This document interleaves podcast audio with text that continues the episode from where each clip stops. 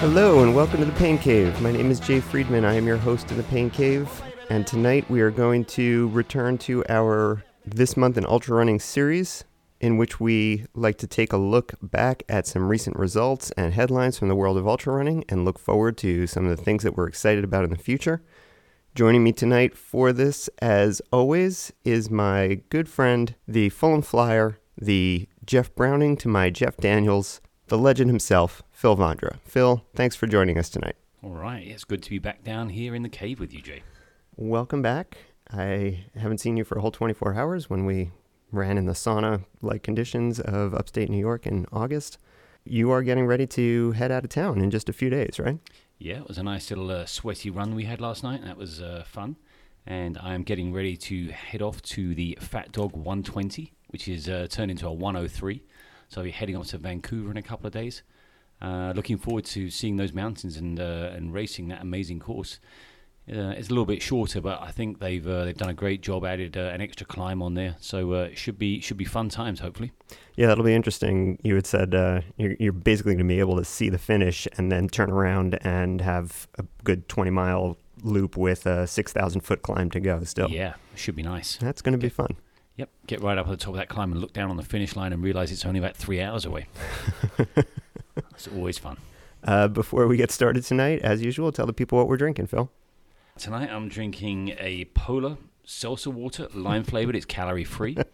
um, I'm uh, trying to be good with my beer consumption prior to my race. Good for you. Um, I will make up for it afterwards. Don't worry. And I see you're cracking a very fine uh, Diet Coke there. That's right. I'm going to join, nice. Join you in solidarity here. Cheers. All right. Hang on a sec.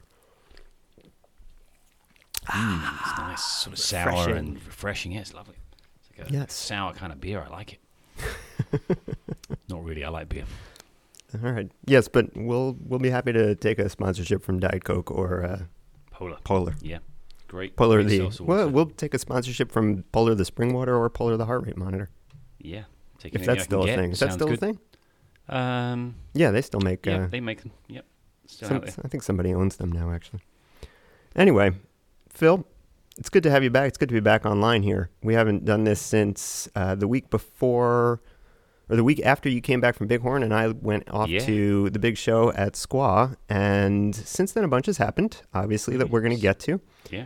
We are both getting ready for our next races, as you said, which is going to be great. And why don't we start by just going a little bit back to states since uh, we haven't been able to kind of give our opinions. I mean, that's been a while ago now, but I had a great time. And obviously, it was a, an epic day out there with Jim's course record and everything else. Just pick out one or two storylines that you were excited about coming out of state, something that impressed you, something that surprised you, or anything else that might have caught your eye. Um, I mean, obviously, Jim breaking that course record in such a, a fashion. What an amazing race. He's finally put that thing together. Absolutely crushed the course. Uh, super hot. Just brilliant to see him uh, finally do that. And, uh, you know, I want to give a shout out to Ian Sharman, you know, fellow Englishman there, rocking Sure. in fourth place. I mean, you know, he's always a top 10 perennial, but, like, I think that's a, that's a real solid, solid run from him getting fourth. And Jeff Browning in fifth. I mean, two two of the uh, older statesmen, shall we say? Uh, not Yeah. quite up there at my, my lofty age, but uh, yeah, But I mean, getting there. great to see guys like that putting in solid performances. Yeah. Um, yeah, watching really them it was it was funny i saw the two of them they they were both very near each other from from pretty early on and the second time i saw them which was at dusty corners about mile 38 they they were already higher up than i was in the field than i was expecting i, Right. I was kind of thinking they'd be in the 20s maybe there Yeah. place Kind wise of Jeff Browning style, isn't it? It's kind of hang back and exactly a lot of exactly people. and they were already both either in the back half of the top 10 or just outside and Right. Both of them looked fine, but neither of them looked amazing, especially having seen Jim come through just looking so smooth and relaxed. And I, I kind of, part of me was like, oh, did they screw this up? Were they out too early? Because it wasn't exactly the race that I was expecting from them, especially Right. on a hot day like that. And uh, no, of course not. You know, they did it perfectly, just like they always do. Yeah. Um, I mean, obviously, Courtney winning. I mean, you know, she, she had an amazing race. She kind of held back, I think, a little bit. And Just then, brilliant. And then just, you know, ramped it up and stormed to a very impressive win. But uh, also Lucy Bartholomew. I Yeah. mean, second place, first 100. Uh, great, great result for her.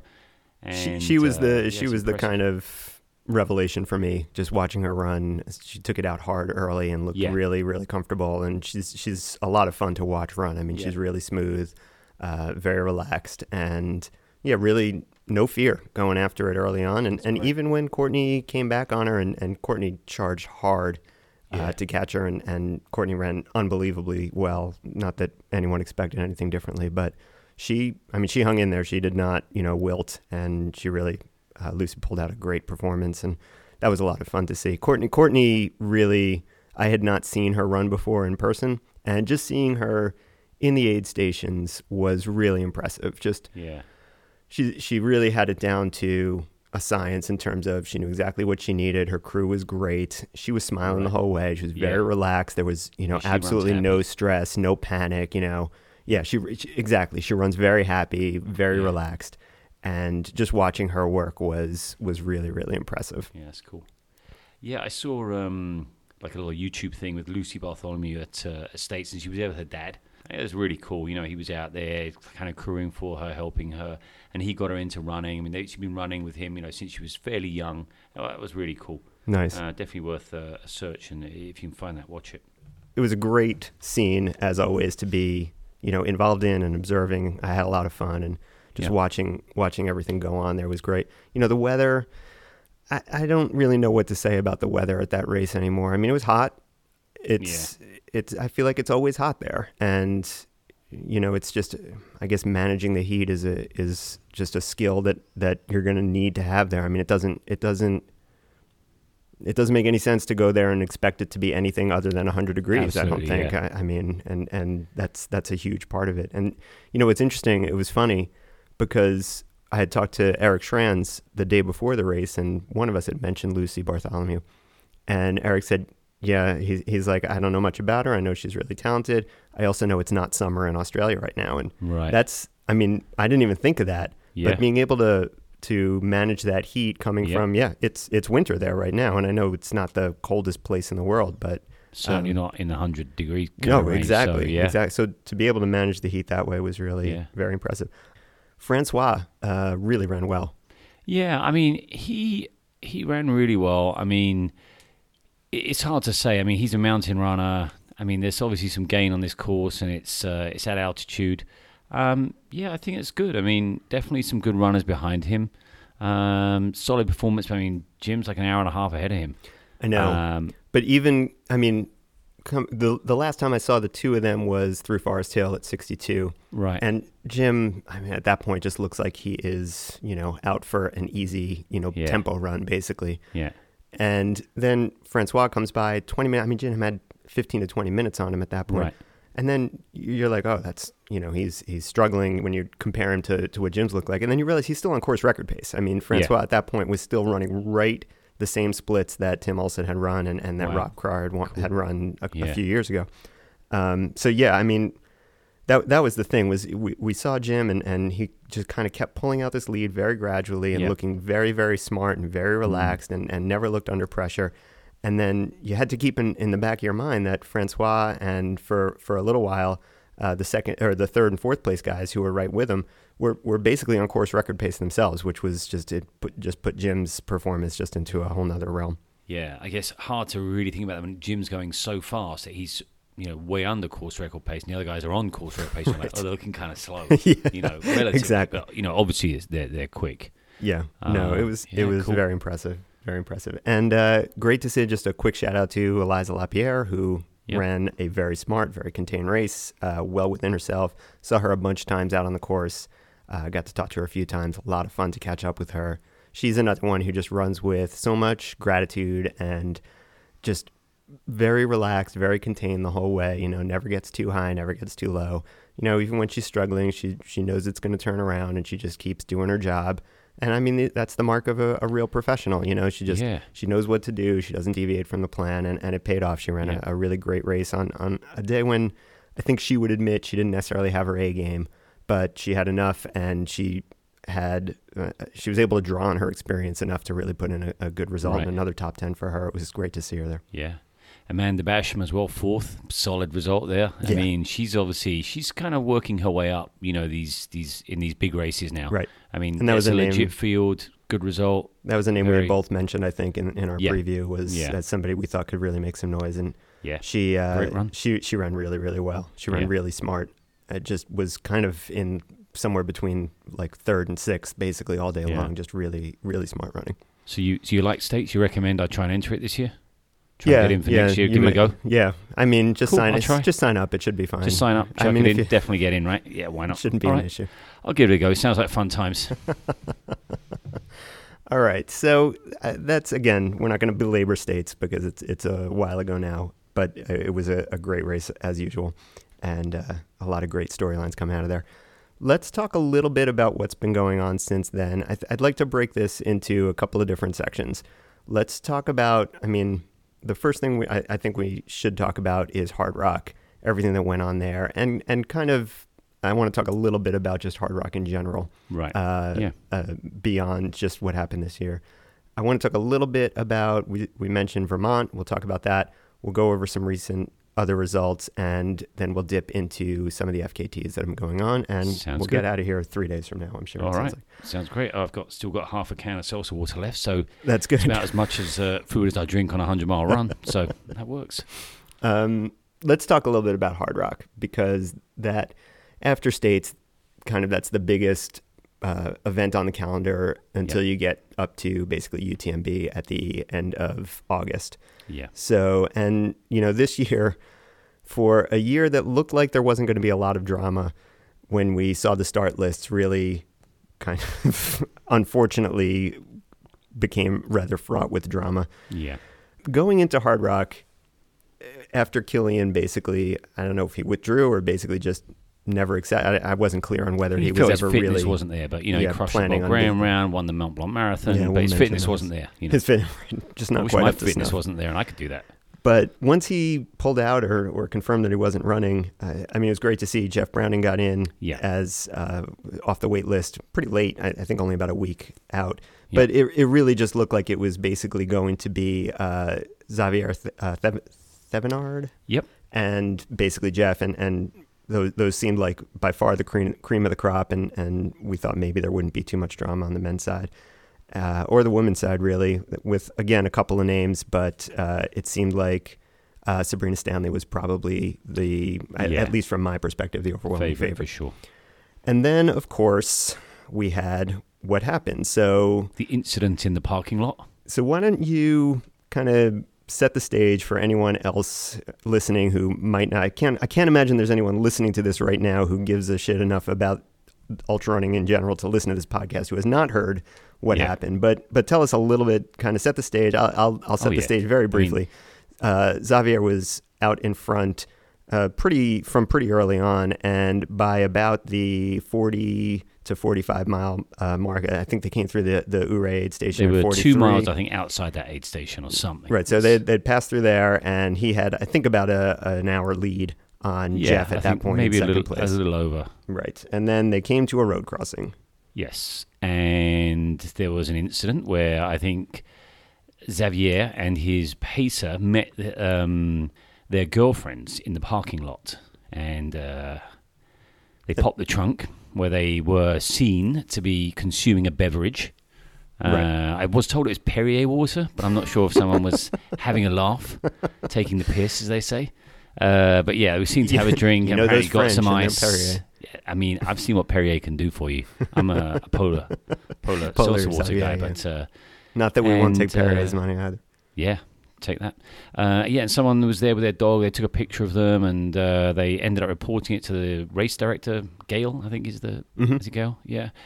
And uh, ultimately, they made some inquiries and uh, caught up with him with about nine miles to go, and disqualified him Right. and uh, for taking outside aid. Right. Uh, I think they offered him to run to the finish, but he declined. Right. Um, and then the storm, worse than a storm in the San Juans, brew up, brewed up on the internet. Well, and that was inevitable given what went down. But yeah, Yeah. so there's a couple issues to unpack here.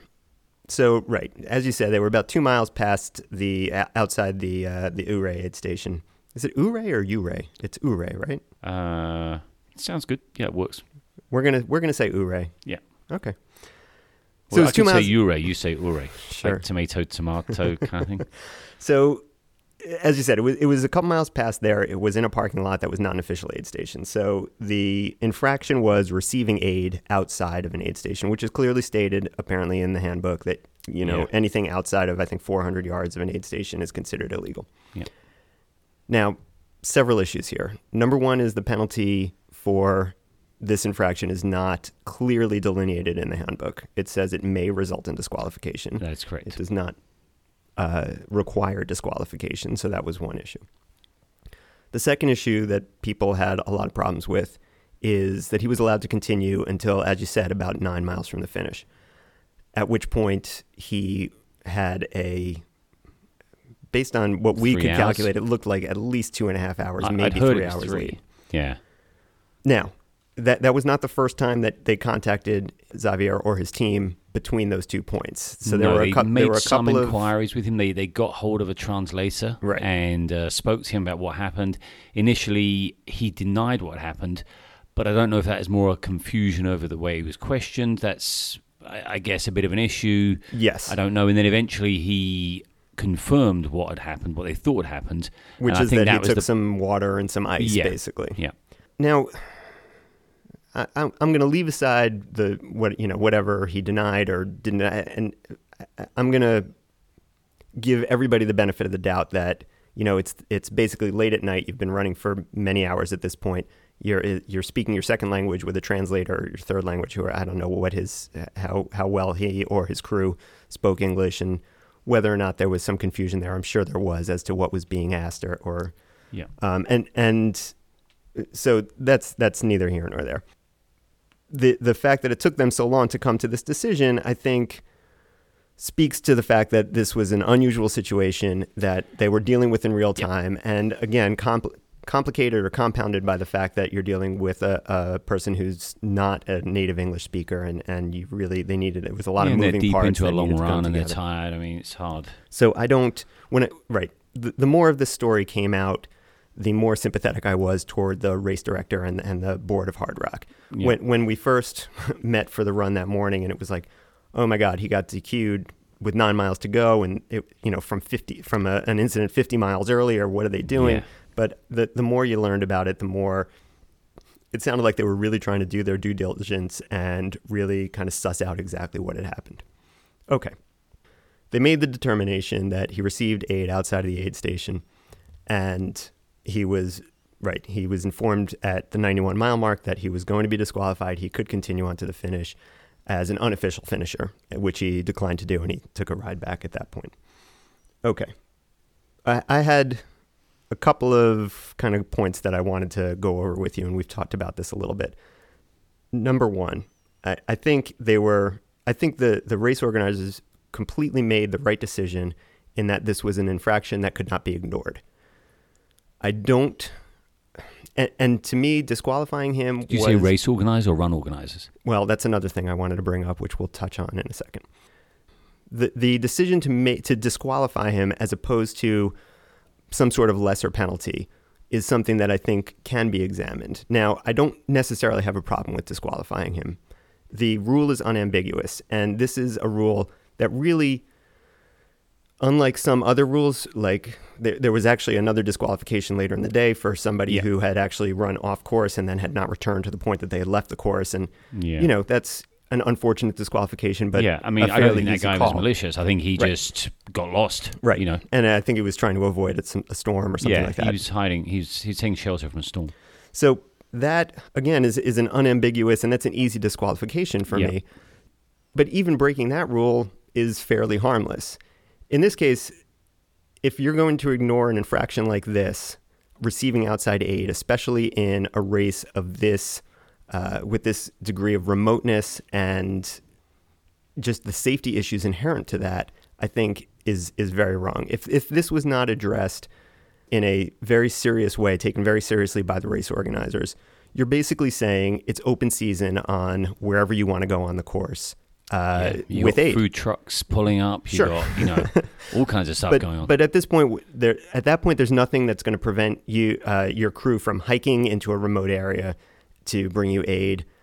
and that's putting themselves at risk and making if something goes goes wrong an extrication very difficult for Yeah, lots of people on Yep. a very rugged On a course, very rugged remote course. Of, uh, you know, danger. right and, or hiding or stashing bottles or stashing supplies along the course which again Yeah. gets into safety issues and that sort of thing. So Yeah. I, I really have no problem with dealing with this infraction very seriously.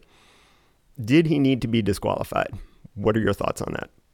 Because his his his statement and his his feeling was I understand they needed to take this seriously. A 1 or 2 hour time penalty would have been appropriate. What are your thoughts on that It's tricky because then you know you could kind of say, well, he took one sip of water, it was it was one hour's worth of time penalty, or he got you know a ham sandwich, he got a diet coke and a yeah you know a glass of water. It was two hours. Right, right. No, no, you no, open it up a little bit there, like then it becomes various degrees of what happened. And that, that to me, that's, I mean, people were starting to make that, the argument that, well, it was a sip of water, it didn't help him. No, you can't make that argument. That's, uh, you can't get into, right. Well, it was, a sip of water that didn't help. Well, okay, what if it was a sip of water and a gel? Well, all right, that didn't help him too much. Okay, well, what if it was a sip of water and half of a Coke and a ham sandwich, like you said? Yeah. I mean, you can't, we don't know exactly what he took, and even if it was a sip of water, it doesn't matter. You can't argue degrees in this case, to me anyway. So the question is, any any outside aid does that deserve a DQ versus a time penalty or some other penalty? Yeah, I, I think one of the tricky things is is that um, you know they've set a precedent there.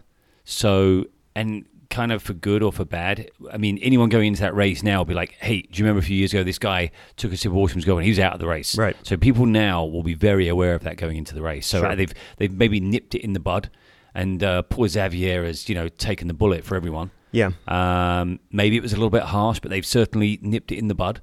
Um, you Yeah. know, everyone will know this story now. Everyone in the ultra running world knows this story, and they know if you take any aid outside of an aid station, you will be out of this race. Right. He was out for a sip of water.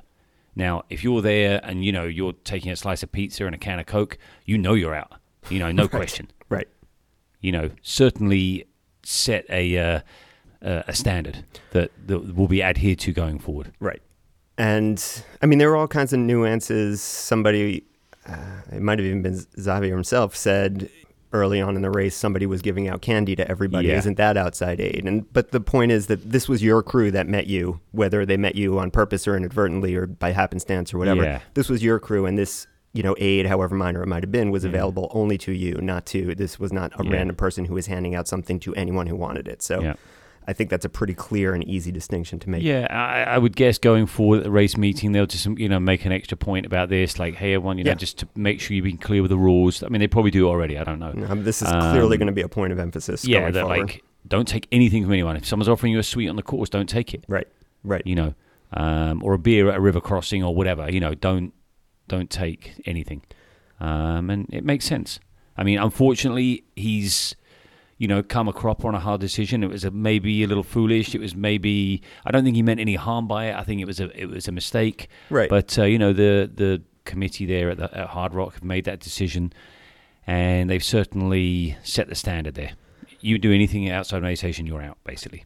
I would have, like I said, I, I'm not.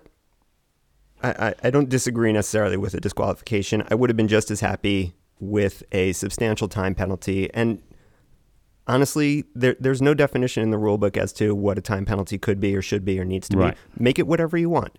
You know, Yeah. if if they, I mean, like we said, he had a two to three hour lead at that point. You want to give him a four hour time penalty or a six hour time penalty and just ensure that he's not the winner of the race? I'm fine with that. Yeah, even so, you just you you finish, but we're going to place you last. That was a, a, a suggestion that you had that I loved. Yeah. Right. You run to the finish. We'll record your time. You're an official finisher, but you're officially the last place finisher. Yeah. That, I'm fine with that too. I think he did himself no favors by not finishing the race. Agreed. Yeah, he should have he should have run to the end.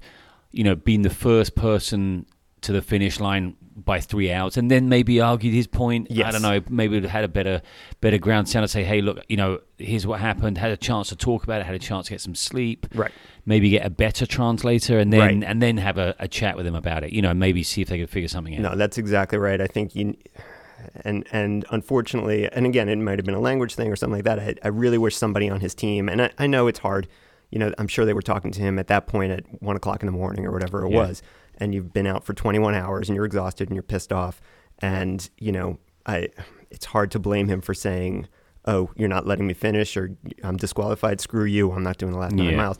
I do wish somebody on his team would have said, "Look, we've got a Yeah. three-hour lead. We'll jog it in. We're Yeah. gonna win this thing by two, two and a half hours at the minimum." Yeah. and then and then we'll see what happens. We'll Yeah. lodge our protest, and in the morning, you know, let Yeah. let let's let the Yep. light of day kind of play this thing Yep. out a little bit. But uh, certainly, he he waived his right to kind of. Yeah, I'd like to know why he did that. I don't think anyone asked him that question. eh, I saw iRunFar interviewed Right. him, but they didn't ask that question. I think that was a key question. like, why, why, didn't you wouldn't you just end? go at that You're point? nine miles out from the finish. You had a three-hour lead. I th- Um, in the just- court of public opinion, I think it would have helped quite a bit. Yeah. and he would have been he would have been on very firm ground to Yeah. have a real a real Yeah. protest. Not that maybe it wouldn't have done anything, but. I think the perception of it would have been different had he gone on to do that. yeah, So yeah, it was it was an interesting. I mean, and then of course all kinds of garbage happened online with pe- thro- people throwing accusations around. It really got disgusting. You know, Kilian had one interesting thing that that came out of his take that I saw was, you know, and he he basically was saying, you know, it's kind of sucks for for Xavier. It's he was obviously the best guy in the day, but rules are rules, and I understand. I support the board's decision, etc. Mm. It didn't really say anything controversial. The one thing that I took away from what Kilian had to say was he was really uh, of the opinion that you know there really shouldn't be pacing or crew or anything. It should you know all of these races have plenty of aid. I mean there are unsupported races out there, but something like Hardrock where you have really world-renowned aid stations that are fully stocked and everything else. yeah. You know, just do it without pacers and crew and just make that the standard that that all the other races go by. It's an interesting take.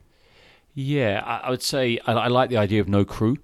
Uh, the only thing I'd say with paces would be, you know, some people, you know, some people get into difficulty and might need someone to help get them off the mountain, or Right. to say to them, "Look, you know, I think I think you're out of this race." Just I'll as a help get you safety down." issue. As a safety issue for Yeah. some people. Yeah. That'd be my only thing with paces. Yeah.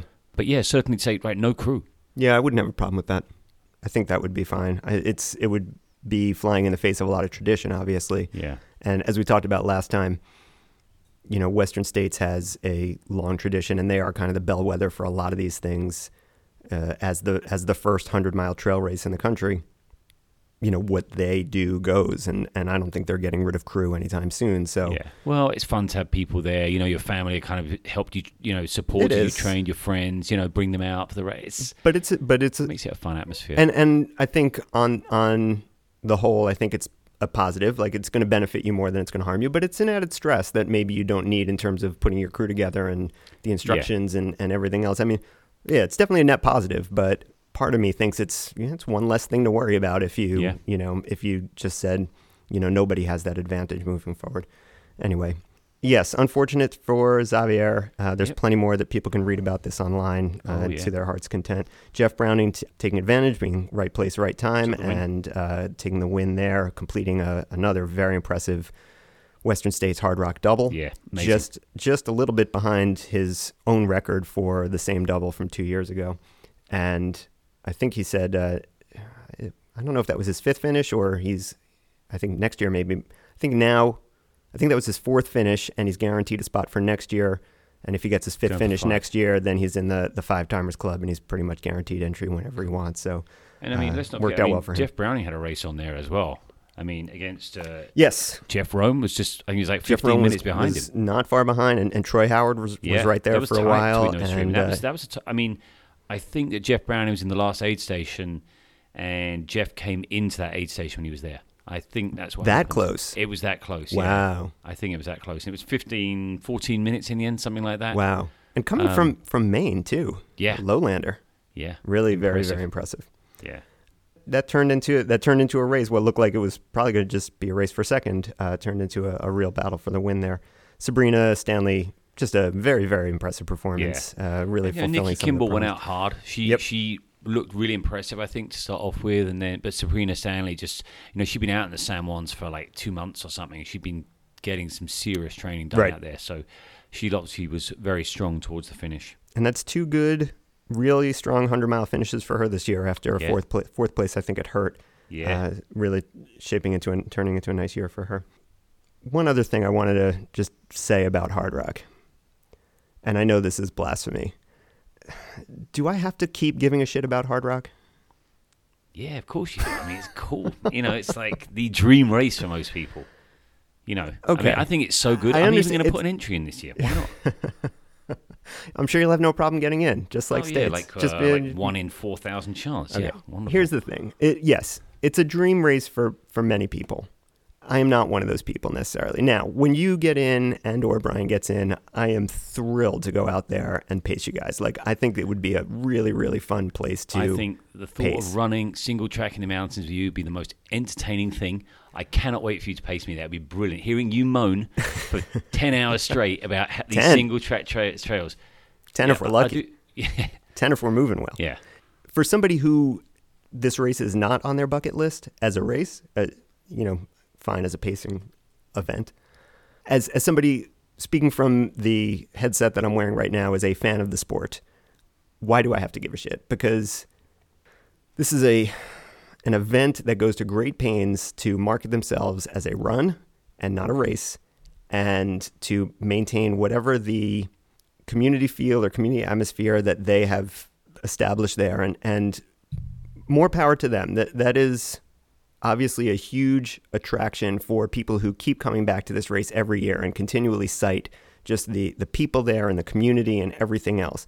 But they go to great pains to keep it that way and to keep it from being not to keep it from being but but to they they they are not in any way trying to grow this as a competitive event from my perspective.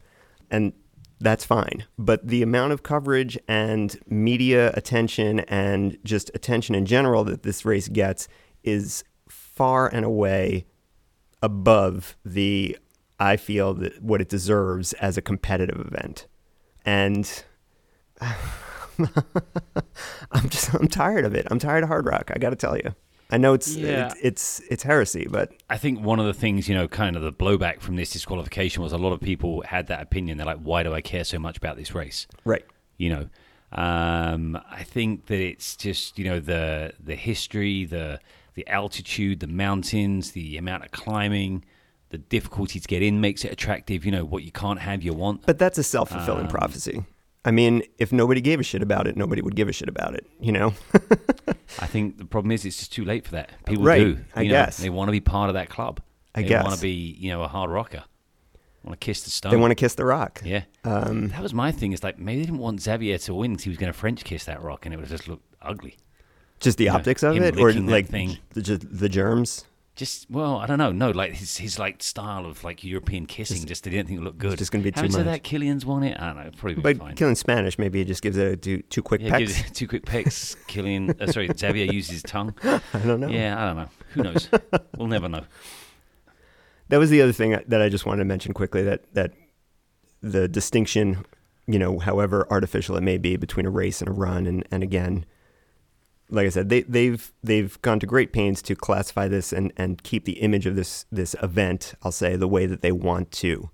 And that was one of the things that kind of just kind of struck a little bit of an odd chord with me in terms of this disqualification or this decision. This this was very much a decision made by a race, not by a run, at least from from my perspective. It Yeah, just it just no one would disagree with that. it, it struck me a little bit oddly. It wasn't it wasn't something that you know goes along with this this kind of feel or community that they're kind of trying to perpetuate. And Yeah, again, I don't I mean- disagree with the decision. I'm just saying it, it it was a little bit. It didn't strike the right tone, I guess. I, I- you know, I, I think that if you think about the ultra running community, it's kind of a warm, cuddly, fuzzy. Nothing's a problem. Oh, you know that, you know that was a mistake. That wasn't, and this was kind of like It was a little you know, You'll be brought out at dawn and executed. You know, it wasn't this like, hey, don't worry about it. You know, plenty more races. This was kind of a real extreme DQ, Right. And I think a lot of people feel the community is very warm and cuddly, and Right. and it's inclusive and caring. And this was kind of like, It was jarring. You know. it was it was unexpected, and it was um, yeah, it, it just it was an odd. It, it was just weird. It was weird. Anyway, that's more than enough on Hardrock. What else has been going on other than you know minimally competitive races in the middle? well, talking of fun-looking races, I think Lavaredo looks absolutely amazing out there in the Dolomites. yeah, so we a couple mentioned of Americans crushing out there. I mentioned Lavaredo. I don't know. Last time we did this a month or six weeks ago, and it is unfortunate that, uh, from our perspective anyway, that it's the same day as states, and and I think g- gets a little bit lost in the shuffle in terms of all the coverage that states engenders around here. But that really does look like just an unbelievable race. Amazing. Yeah, I was on the website today having a look, and the Dolomites are kind of jagged and, you know, low vegetation, super steep You've- mountains. I'm sure you've been there to the Dolomites. No, I've never been to the Dolomites. Oh. Been to the Alps plenty of times, but uh, Yeah. never over to the Dolomites. But It's it amazing. like an amazing race. Uh, the, I mean, I've been to one small area of the Dolomites 10, no, 15 years ago. Yeah. Unbelievably gorgeous, Yeah. just gorgeous. And the trails are amazing. I mean, I, I don't know that I'd want to race on them hard, but it, it would just be an amazing place. And yeah, No, I'd want you to said, pace me there to hear you whining about single track and Rocky stubbing your toe. but the, totally entertain me for multiple hours on the trails. the Americans killing it there, as you mentioned. uh, Hayden Wolf. Hawks looking great. Kelly Yeah. Wolf sweeping the, the men and the women for the long course. Um, Right. Zach Miller and Hillary Allen, I think, sweeping the, the short course as well. Really uh, uh, great performances over there. And I think, you know, in, in some ways, it is kind of the same names that are that are the, uh, among the U.S. contingent that keep cropping up in these European races. But for anyone who is of the opinion that Americans can't compete on the big stages in Europe, I think these Yeah. men and women are just proving it over and over that that is and, not the case. You know, Kelly Wolf got a spot at States, right? Didn't she? She turned it Turned down, it down to do to do Lavaredo. Lavaredo. That's exactly right. Nice move, right? Goes out there and It wins worked out. Worked Yeah. out well. Uh, no, Very so that cool. was really, really fantastic racing over there. What else? Some local stuff recently. We had uh, the U.S. 50 mile championships up at Cayuga Trails uh, just a couple weeks Yeah. back. Uh, Sabrina, not Sabrina Stanley, Sabrina Little, Crushing. coming back for the third time there and getting her first win. I think her fifth national championship, Yep. And really destroying, just destroying the field. Course record 806. Course record 806, a very good time Very good. and on what is a more difficult course and a slightly longer course than it's been in the past. Uh, Yeah. That course has undergone some changes in the last couple of years, and she had struggled her first couple times there. I mean, running well, but not necessarily up to her standards. But really, really a very, very impressive uh, win for her there over uh, New Yorker Sarah Keyes, who is a, an accomplished sky runner. And uh, shout out to Ellie Pell from Yeah. upstate New York as well for in third place. A nice, nice podium there. Yeah, very good. No, that was uh, that was really impressive. And she uh, she won in Rocky, I think Sabrina, and then I Mhm. don't know what else she did after that. She kind of She was at uh, World Trail Championships. oh, that's right. Yeah, right? yeah, yeah. She was, She was, uh, uh, part of the, the part US of the, team. the right? U.S. yeah. team that medaled there, Yeah, and uh, she ran well there. Yeah, it's been a very Yeah. good season for her. yeah, Um, very good season. That's great. And I, She's a dominating win at that's Rocky a as hard well. course now at uh, Cayuga, and uh, you know was very difficult. they got very lucky with the weather. They had good weather this year. It was it was decent temperatures. So Yeah, the- I think that was cool. The date had moved from its usual position in kind of late May, early June to mid July, which in Ithaca Yeah. can be just very hot, and Yeah. especially very humid. And and they did luck out with. I mean, it's been a it's been a rough. It's been a rough few weeks uh, in upstate New Yeah. York here with the humidity, but they lucked out on one Yeah. of the. It wasn't the ideal day, but it was a, a much better day than they could have had. Yeah, that's a, that's a tough course now. You know, when we did it what, two years ago, It's very tough. a great course. I mean, absolutely amazing. The waterfalls, the gorges. I mean, absolutely stunning. Yeah, but those stairs uh, will get you. I mean, it is just a lot Yeah. of stairs, and it it's it's a difficult one. Yep. Vermont 100. Yeah, Let's talk a little bit about that because there was some controversy going on there. Uh, what popped up online there? Vermont 100, long-standing 100-mile race, one of the original Grand Slams, and uh, really a very uh, well-regarded and well-run event that Amy Rusiecki took over as the RD a couple of years ago. Came under uh, quite a bit of fire online in the lead up to the race uh, regarding the award structure for the uh, top men and women. No prize money, as far as I'm aware, but uh, you know they kind of were sticking to their their longstanding tradition of top five or sorry top ten men and, And top, top five, five women, women. receiving awards. Now, Yep. Amy went online and and kind of talked about some of the rationale behind that, and you know pointed out that in the past it had just been top ten overall, regardless of men or women, and, and there were many years where no women got awards, and that's uh, you know I think a remnant of kind of ultra running's distant past. right. But you know she had some different arguments and and data to back up the decision to keep it at at ten yeah, and I five. mean, she, she obviously thought about it in. Oh, in yes, it was- it was know, I something mean, that she had wasn't something that she just you know, exactly, it's something she was well aware. of. Really, really thought about. but there was a lot of of outrage and a lot of pressure, and eventually, um, uh, shortly before the race, they announced that they would be giving top 10 to both. Yeah. What are your thoughts? Because I have a few. I, I think that was the right move. I mean, I like the idea of you know it being equal, even if there are different you know numbers in different events. You know, it's like um, I just think it encourages people. Right. You know, what if that tenth person walks away with an award? You know, tenth woman walks away, and that inspires them to think, hey, you know what? I went to this race, I got an award. Right. And I like the ultra running. I'm into it. I, I just, I don't know. I feel it's fair.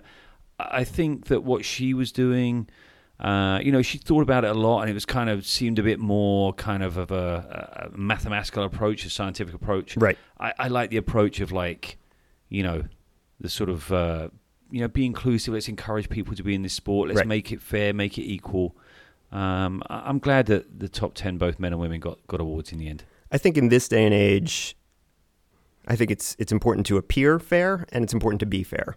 And I think this decision to make it equitable, top 10 in each, uh, fulfills both of those criteria. And yes, there we have a problem in ultra running now. I don't know if it's a problem. We have an, a an issue in ultra running now where the majority of ultra running finishes are male. And by perpetuating kind of inequalities like this, I think is only going to perpetuate that ultimate inequality of Yep. uh, more more me- men than women. If, if we're going to work towards a, a, a world in which 50% or approximately 50% of finishers are women, we have to be, you know, we, we have to be as equitable as, as possible in the general sense, I think, in terms of stuff like this, like awards. Whether or not, again, I, I understand her mathematical arguments and everything else, and to some degree they make some some sense. But Yeah. we're not going to kind of move towards a place of overall equality without addressing stuff like this. And that that's the first step towards a lot of these things. What else? What else? Badwater this past weekend, past week, I should say. Uh, another race that I really don't care about. But um, It'd suit you though. I mean, in what way? nice technical road. Yeah, but the heat. Oh God, You can handle the heat. Come on. I can't. I can't. Just run along pouring water on you. Oh no, that'd be outside aid. Be I think No, you're allowed to do that. Though. Yeah, I don't know about Badwater. I, I mean, it sounds kind of cool. It's not really my bag. I don't think. Oh, God. But, it was uh, 127 degrees there. Yeah, I saw that. That's crazy. Absolutely insane. Yeah, it's not a race we need to spend a ton of time on. Although Harvey Lewis, who finished his Appalachian Trail uh, through run in Yep. just about 50 days, just under 50 49 days, days, 49 it days, yep. just a few days off the record. Uh, really impressive for again somebody we talked about when he first started that. Not not somebody who's really known for his prowess on the trails. Really Yeah. a roadie.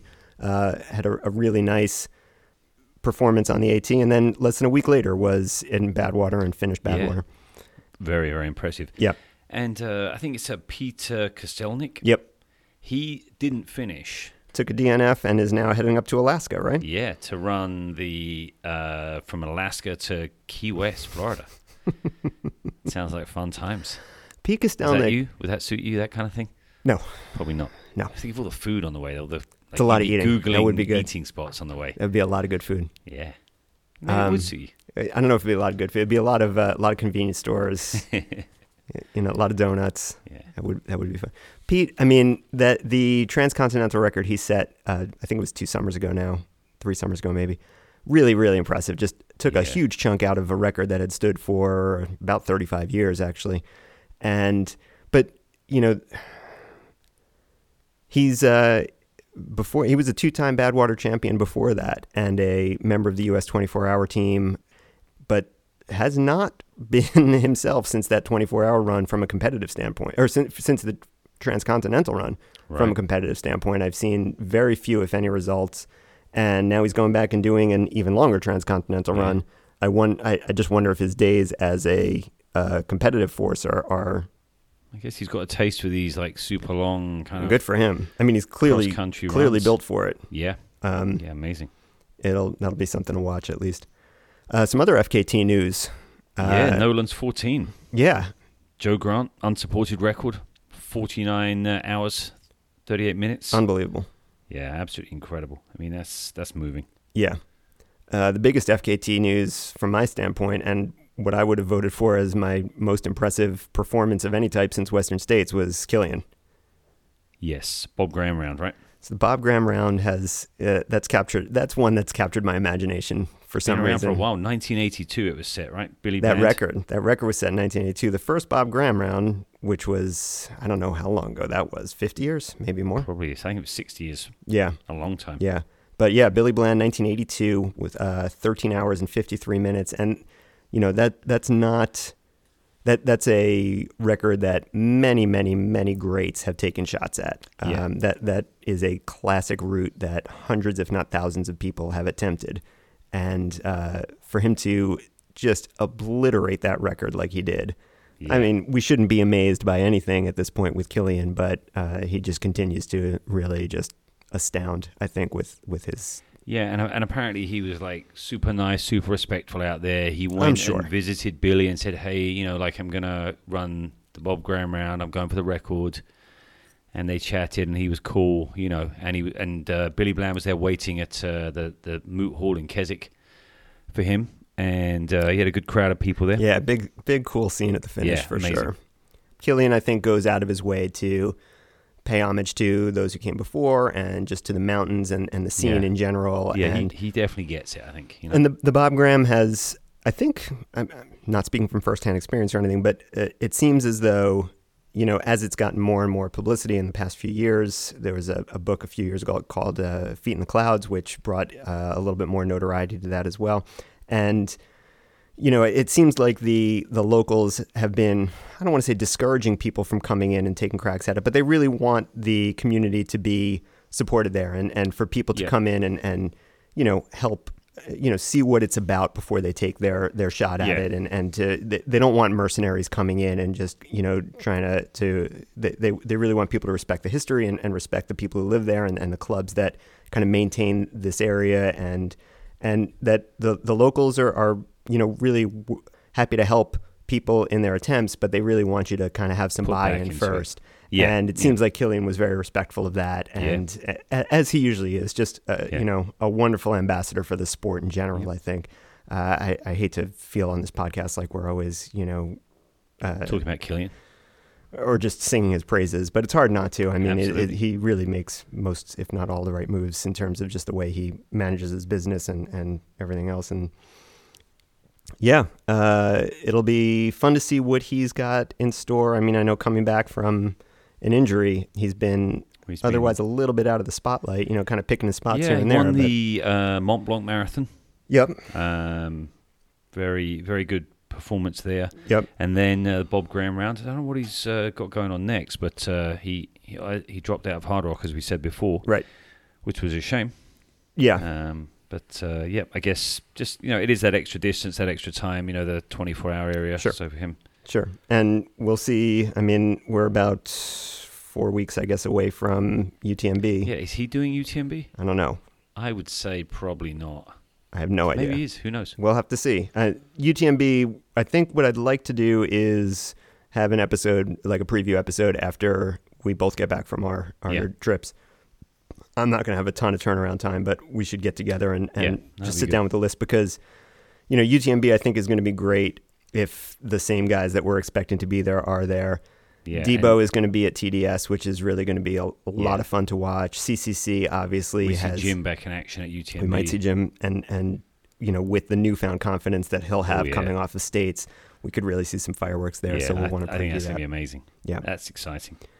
Um, I just want to give a quick shout out Manitou's Revenge. We didn't mention that. We did not. Uh, Mike Sully, Charlie Gadol, yeah. So putting on uh, an amazing 54 mile race in the Catskills, 15,000 feet of gain.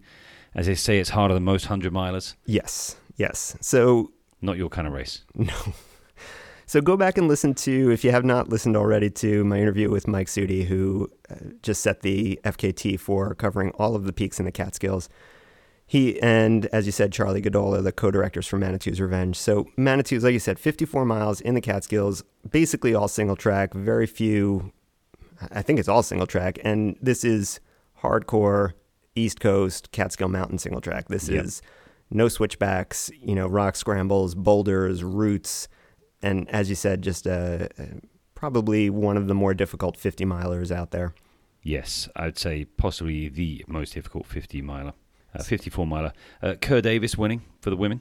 Second time, third time. Uh, I think it could be her third time. She's she's very good on that kind of terrain. Yep. Uh, Andy Vermillion Andy winning Vermillion. for the men. Really impressive, uh, taking out some good runners, including Yeah. our own Ben Nephew. Yeah, Ben just a little bit behind Yep, him. the defending champ. And uh, local runner Megan Young, uh, resident of Newport, I think, still, or Uh, she was third. Oh, Kingston, New yeah, she yeah. was she was third, so that was cool. Yeah, But uh, yeah, good uh, good race. Had a had a another epic day in the mountains for people there up in the Catskills. Was, yeah. uh, you were great. you were there just seven days after Bighorn. Yeah, I paced a, a local uh, running legend out there from start to finish, and uh, yeah, he was uh, he was having a good day. Was good. Yeah. got into the finish line. My favorite Manitou story. I'll just tell this as quickly as possible since we're getting near the end. Not but my lube story, is it? No, Oh, good. Okay, Uh, we won't tell that. and I don't really have any Manitou stories because I uh, have no, in, working aid stations, have no interest in that trail. But on the the rental car bus back from Rocky Raccoon, as we are basically in varying degrees of zombification, uh, getting back to the airport after dropping off our rental car, looking across the aisle uh, to a, a couple who had clearly hobbled onto the bus with the kind of post 100 mile gait and both looked as if they had been through the ringer and we got to chatting to them a little bit in a bad way. They were in a bad way and Barely we were we were a little other. bit better they they did not look happy at all but you know we figured out that they were um, kind of close to this area and they were asking about what other and, and let me preface this by saying that they were talking about how difficult Rocky Raccoon had been, which is a is not the easiest course in the world, but it's not the hardest. Uh, it's a it's certainly a fun course. It's right up my alley. Uh, it is certainly nowhere on the East Coast uh, Manitou's Revenge kind of scale, and uh, as we got to talking to them, they they they started asking what kind of races we liked or what were some of our fun, uh, most enjoyable races. And Phil uh, just, you know, first thing out of his mouth, you should come do Manitous. It's a great, great race. It's beautiful. I said, Phil, you can't tell people that they should come do Manitous. It really, it's not giving, it's not setting people up to succeed. How do we know? They they've probably done it now. They probably applied. They probably loved it. They're amazing mountain runners now. Yeah, I'm sure.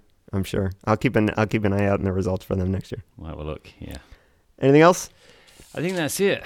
All right. Uh, Mount Marathon, I guess, was was a couple of weeks ago. David Norris winning that was, uh, was good, and uh, Speedgoat Ruth Croft, David oh yeah, Sinclair. Speedgoat. Yeah, Yeah, yeah. Good, that was uh, some good stuff.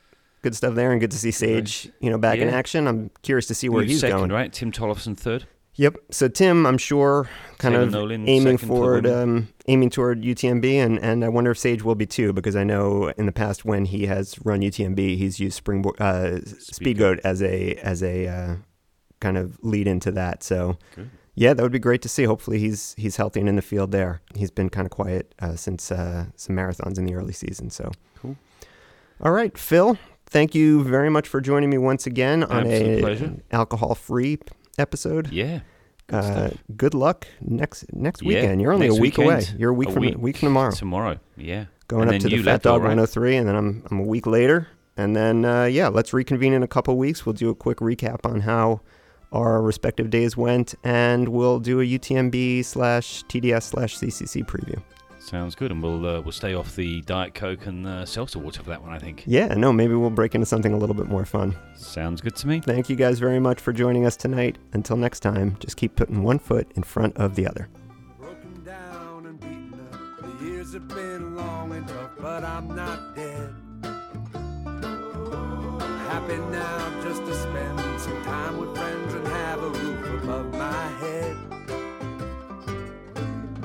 Not jaded, just been faded, like a good old pair of jeans. Rusted like a proud old car that's drove a little too far and seen too much rain. But long ago, as a child, I look at the night sky in wild wonderment. Then ride the bus feel upset to think of all